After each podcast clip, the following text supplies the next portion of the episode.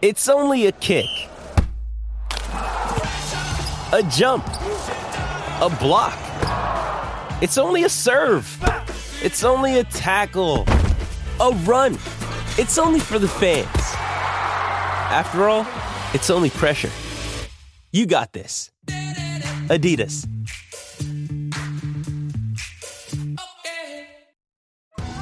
Survivor 46 is here, and so is On Fire, the only official Survivor podcast. And we have a twist this season. The winner of Survivor 45, Dee Valladares, will be joining us every week. We're going behind the scenes of the biggest moments, the how and the why things happen, and the strategy and analysis you can only get from someone like me, a Survivor winner. Listen to On Fire, the official Survivor podcast, wherever you get your podcast. With threats to our nation waiting around every corner, adaptability is more important than ever. When conditions change without notice, quick strategic thinking is crucial. And with obstacles consistently impending, determination is essential in overcoming them. It's this willingness, decisiveness, and resilience that sets Marines apart. With our fighting spirit, we don't just fight battles, we win them. Marines are the constant our nation counts on to fight the unknown. And through adaptable problem solving, we do just that. Learn more at marines.com. This is Football Social Daily Shots. I'm Niall, and this is Shots, your bite sized Premier League podcast from the Football Social Daily team. If you want a more comprehensive roundup of the day's Premier League news, then just find Football Social Daily wherever you get your podcasts. And if you're already listening on the FSD feed, just scroll up and you'll find it there. They say you wait ages for a bus, and then two come along at once. Well, in the football world, that's been the case as the announcements continue to roll in following the postponement of more Premier League games this weekend. Those cancellations are in response to the lack of police presence, which has been prioritised for the events due to take place following the death of Queen Elizabeth II. The three matches which have been called off are Brighton's game with Crystal Palace, the huge clash at Stamford Bridge where Chelsea were due to face Liverpool, and the historically feisty fixture between Manchester United and Leeds United. But the chopping and changing of the fixtures begs a significant question. Which teams have gained an edge from the postponements? Let's hear from Sports Social's very own Joel Tudor on which teams he thinks will be happy to see a pause in their schedules. So, when it comes to all of the postponements that are happening this weekend, I think there are two clear winners. I think the first one would be Graham Potter and Chelsea, as his appointment was just before the match day last weekend, so I think it might have come a little bit too soon. So, to have spent a solid week with a new set of players, introduce himself, make his methods be known to the players, I think that can only be a good thing. And of course, it'll allow him time to bed in and adapt to his new training ground, new facilities. And I think the other club would be Liverpool, and that's just because of such poor form in recent weeks and such a poor injury record, you know, with the likes of Thiago and Robertson out injured. I think it can only be seen as a circuit breaker where Klopp can attempt to rejig a side which looks just completely out of sync at the moment. The thoughts of Joel there, who's a Manchester United fan, and United's impressive run of four Premier League wins in a row will now have to be put on hold. Erik Ten Hag's side will need to wait until October before they can attempt to improve on their league form, and when they return to action, they'll face none other than their neighbours, Manchester City. Let's hear from Stretford Paddock's Jay Motty on how he sees the postponements impacting United's form in the coming weeks. I think the, the postponed game is really frustrating, to be honest with you, because they've come at a time when in the league Manchester United are just flying. With you know, we've won four on the bounce.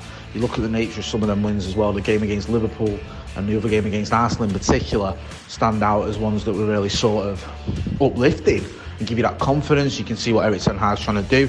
Also been getting a few clean sheets as well away from home against Leicester and uh, Southampton, which is a bit of a rarity, if we're being brutally honest. So to see the games postponed, especially the Leeds game as well, because that's a game over the last couple of seasons at Old Trafford we've done really well in.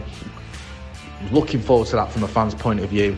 Does sort of scup your momentum, and then you're coming back into the derby against a Manchester City team who, you know, are used to playing together a lot more than this Manchester United team. Let's not forget, this is still Erik Ten Hag in his, his infancy as Manchester United manager. So it's going to be difficult with your first Premier League game in whatever it is, three weeks or whatever, being against Manchester City. But hopefully, Erik Ten Hag can keep the momentum going in terms of training.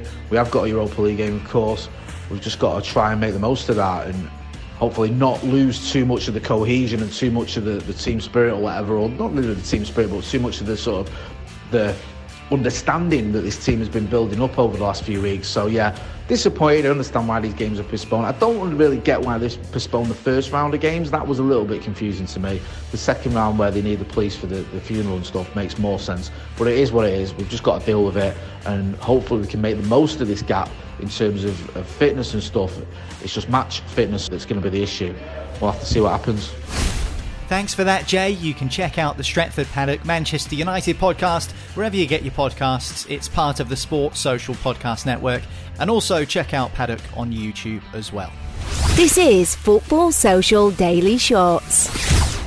Tottenham Hotspur could leapfrog North London rivals Arsenal if they beat bottom club Leicester City on Saturday, but I wonder if Spurs fans are happy that their fixture with champions Manchester City from last weekend was postponed. Of course, City were heavily linked with star striker Harry Kane last summer, and just when you thought there'd be no more rumours, another one has popped up. Harry Kane is again involved, as it's been revealed today by Sky Sports Germany that Bayern Munich have already begun discussions internally to bring Harry Kane to the Allianz Arena next summer. After losing Robert Lewandowski to Barcelona following seven trophy filled years in Munich, manager Julian Nagelsmann is eyeing the Polish striker's replacement, and contact has already been made with Harry Kane's agent and brother, Charlie Kane, in an attempt to begin groundwork on a potentially massive move by Bayern. So, will he stay or will he go? Here's Flav from the Fighting Cock podcast to give his verdict on the situation. Well, I don't think there's actually much in the story. There may be things going on behind the scenes where moves for Harry Kane are, you know, taking place. But the idea that Bayern Munich can afford Harry Kane, or any German club for that matter, is pretty absurd. There are very few clubs that can afford to buy Harry Kane, even with a year left on his contract, and none of them are in Germany, in my opinion. The only way Spurs probably would be open to taking less for Harry Kane is to get him out of the league. If Harry Kane has made it clear that he will not sign a contract and we're forced to sell him at the end of this season, then the only sensible option would be to let him go to someone like Bayern Munich. But if if we're looking to keep him towards the end of the season, towards the end of his contract, sorry, there's not there's not much that Bayern Munich can do to persuade us. I don't think. Um, it's completely conceivable that Harry Kane runs down his contract. It's completely conceivable that Spurs allow that to happen. So, because the value in keeping him for another season is more than it's worth selling him. Keeping Conte, for example. So I can't see it, but um, if there was, if he has to go, then to another league is preferably where he will go. The thoughts there of Flav from the Fighting Cock, a Tottenham podcast, which is proudly part of the Sports Social Podcast Network. This is Football Social Daily Shots. So, the Premier League is back this weekend with seven fixtures to look forward to, and we'll be on hand right throughout the week here on Football Social Daily Shots and the full Football Social Daily podcast. So, we'll speak to you then.